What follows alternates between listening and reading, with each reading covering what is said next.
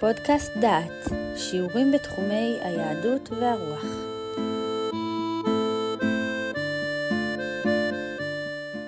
אתם מאזינים לפודקאסט דעת, לפרק מתוך הקורס הושע, נבואות ערב חורבן. בשיחה זו נעסוק בהושע פרק ט', ביקורי תאנים.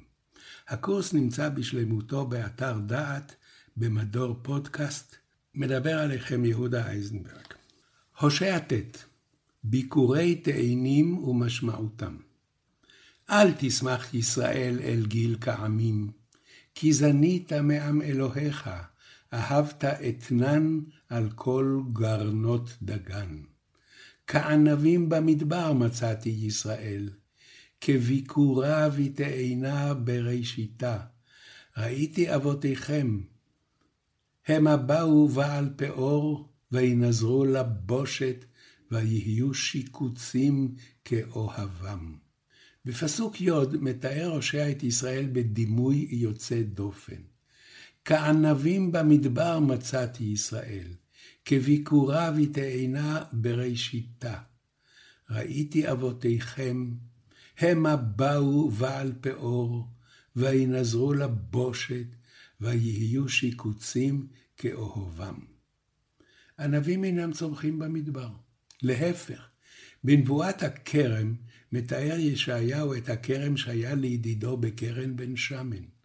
והכרם, לאחר שעשה באושים, עונשו, ואשיתהו בתה, לא יזמר ולא יעדר, ועלה שמיר ושיט, ועל האבי מצווה, מהמטיר עליו מטר. חוסר גשם ממית את הגפן. מניין אם כך הדימוי של הענבים במדבר שישראל דומים להם? דומה כי הד לפסוק זה נשמע בפי ירמיהו. זכרתי לך חסד נעורייך, אהבת כלולותייך, לכתך אחריי במדבר בארץ לא זרועה. קודש ישראל לאדוני, ראשית תבואתה, כל אוכליו יאשמו, רעה תבוא עליהם נאום אדוני. זה בירמיהו פרק ב'. אין ענבים במדבר. והושע מתאר את הפגישה שבין השם לישראל כאדם המוצא ענבים במקום לא צפוי והוא שמח בהם. הדימוי השני של הושע הוא דימוי התאנה. ביקורי תאנים הם מאכל תאווה, וכך מופיע הדימוי במקומות אחרים במקרא. בישעיהו כ"ח והייתה ציצת נובל צבי תפארתו אשר על ראש גיא שמנים, כביקורה בטרם קיץ, אשר יראה הרואה אותה, בעודה בכפו יבלענה. ובמיכה פרק ז', עללי לי, כי הייתי כאוספי קיץ, כעוללות בציר, אין אשכול לאכול, ביקורה היוותה נפשי. התאנה המבקירה היא מאכל תאווה, אשר יראה הרואה אותה, בעודה בכפו יבלענה, והרעב מתאווה לה, ביקורה עיוותה נפשי. וכך היחס של השם לישראל, יחס של ההולך במדבר ואוכל ענבים, יחס של הכותב תאנה בתחילת הקיץ, והוא חסר סבלנות להביאה הביתה, להכינה ולהגישה, בעודה בכפו יבלענה. ואולי זה פירוש המשך הפסוק בפי ירמיהו. קודש ישראל לאדוני, ראשית תבואתו. כל אוכליו יאשמו, רעה תבוא עליהם, נאום אדוני. הגפן והתאנה, כשהם יחד, מתארים את השפע, את החיים הטובים, ולהפך, היעדר ענבים ותאנים מבטא את החורבן, היובש, הבצורת. הנה לדוגמה תיאור שני עצים אלה, בישעיהו ל"ד. ונמקו כל צבא השמיים, ונגולו כספר השמיים, וכל צבאם ייבול. כנבול עלה מגפן, וכנובלת מתאנה. ובירמיהו פרק ח', אסוף אסיפם נאום אדוני. אין ענבים בגפן, ואין תאנים בתאנה, והעלה נבל, ואתן להם יעברו. הפסוק מוכר לנו מהפטרה של תענית. וכאן יש להוסיף הסבר קצר. התאנה הייתה פרי בעל חשיבות בעולם כולו. אחד מהסימנים המשקף חשיבות דבר הוא ריבוי השמות שיש לו. השמות שיש לתאנה ולפריה הם אלה: קיץ, על שם הקיצוץ של התאנים מן העץ, וכך עבר קציר, כלה קיץ. דבלה, תאנים מיובשות.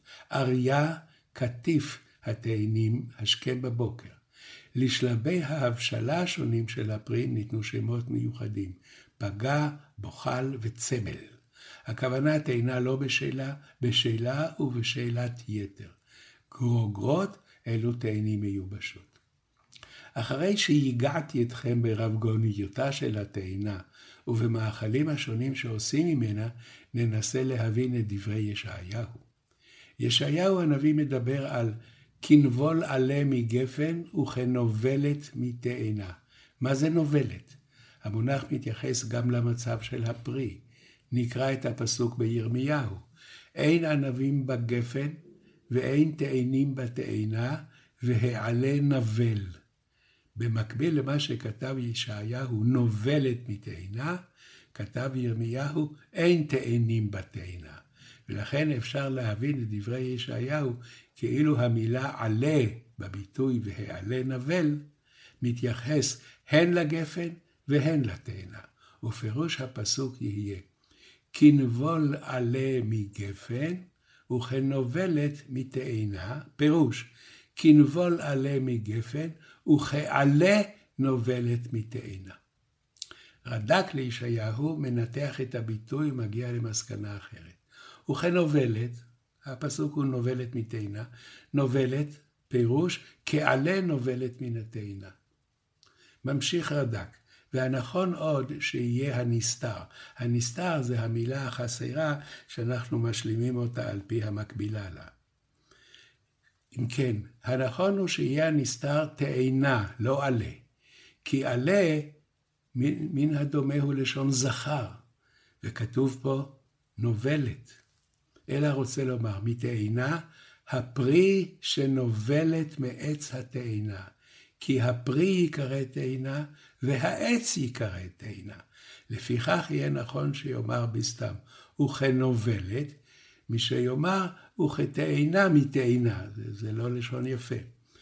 ותאנה לשון נקבה, לכן אמר עליה נובלת. אם כן, נקצר ונסכם. רד"ק מפרש את הפסוק בישעיהו בשתי דרכים. אני חוזר על הפסוק. כנבול עלה מגפן וכנובלת מתאנה.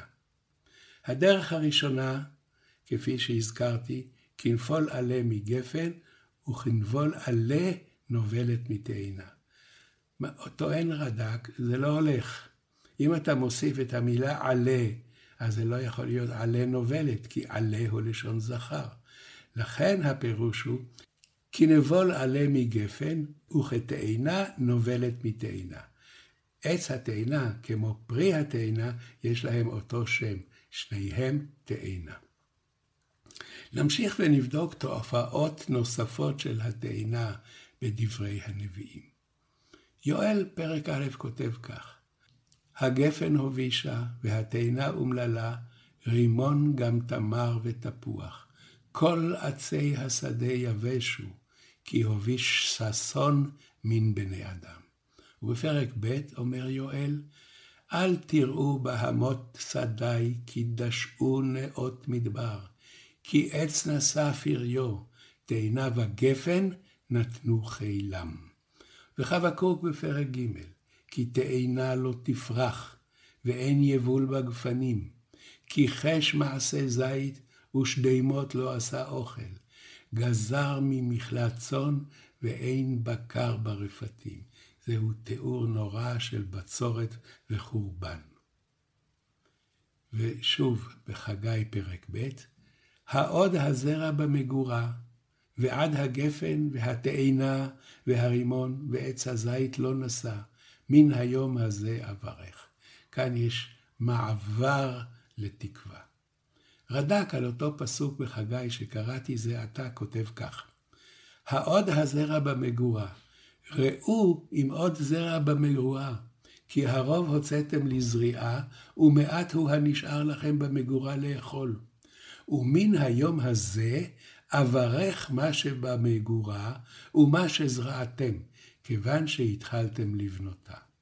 ועד הגפן, וכן עדיין הגפן, והתאנה, והרימון, ועץ הזית לא נשא, כי עדיין לא הגיע זמנם לשאת עלים או פרי, כי בכסלו היה זה, שהוא החודש התשיעי.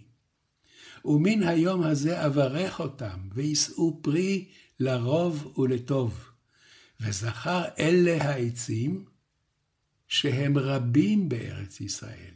כמו שאמר ארץ חיטה ושעורה וגפן ותאנה ורימון, ארץ זית שמן ודבש. ומן התימה, שואל רד"ק, מה שאמר על עץ הזית לא נשא, כי עץ הזית זמנו במרחשוון ובכסלו לשאת פריו. והנבואה הזאת הייתה בחודש התשיעי. אולי מפני המאירה שהייתה בהם מתחילה, היה מתאחר לשאת פריו. אנחנו הגענו לסיכום. אנחנו מסוגלים להבין את הדימויים שהושע מתכוון להעביר לשומעיו. הוא מתחיל לתאר את השפע, את האהדה, את הרצון של השם לקשר עם ישראל. והדימוי הוא הדימוי של ההולך במדבר ומוצא ענבים ולאוכל ביקורי תאנים. כענבים במדבר מצאתי ישראל, כביקורה ותאנה בראשיתה ראיתי אבותיכם.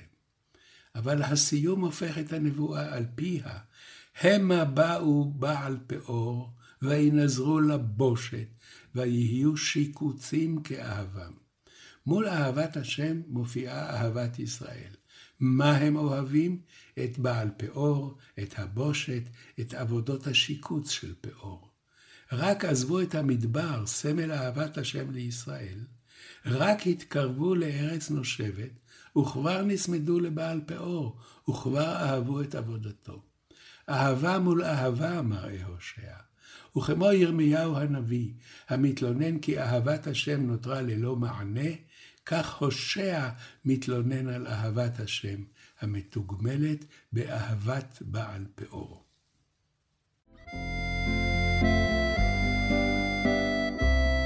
שמעתם שיעור מתוך הקורס הושע נבואות ערב חורבן, מאת פרופסור יהודה אייזנברג. את הקורס המלא וקורסים נוספים ניתן לשמוע באתר דעת במדור פודקאסט.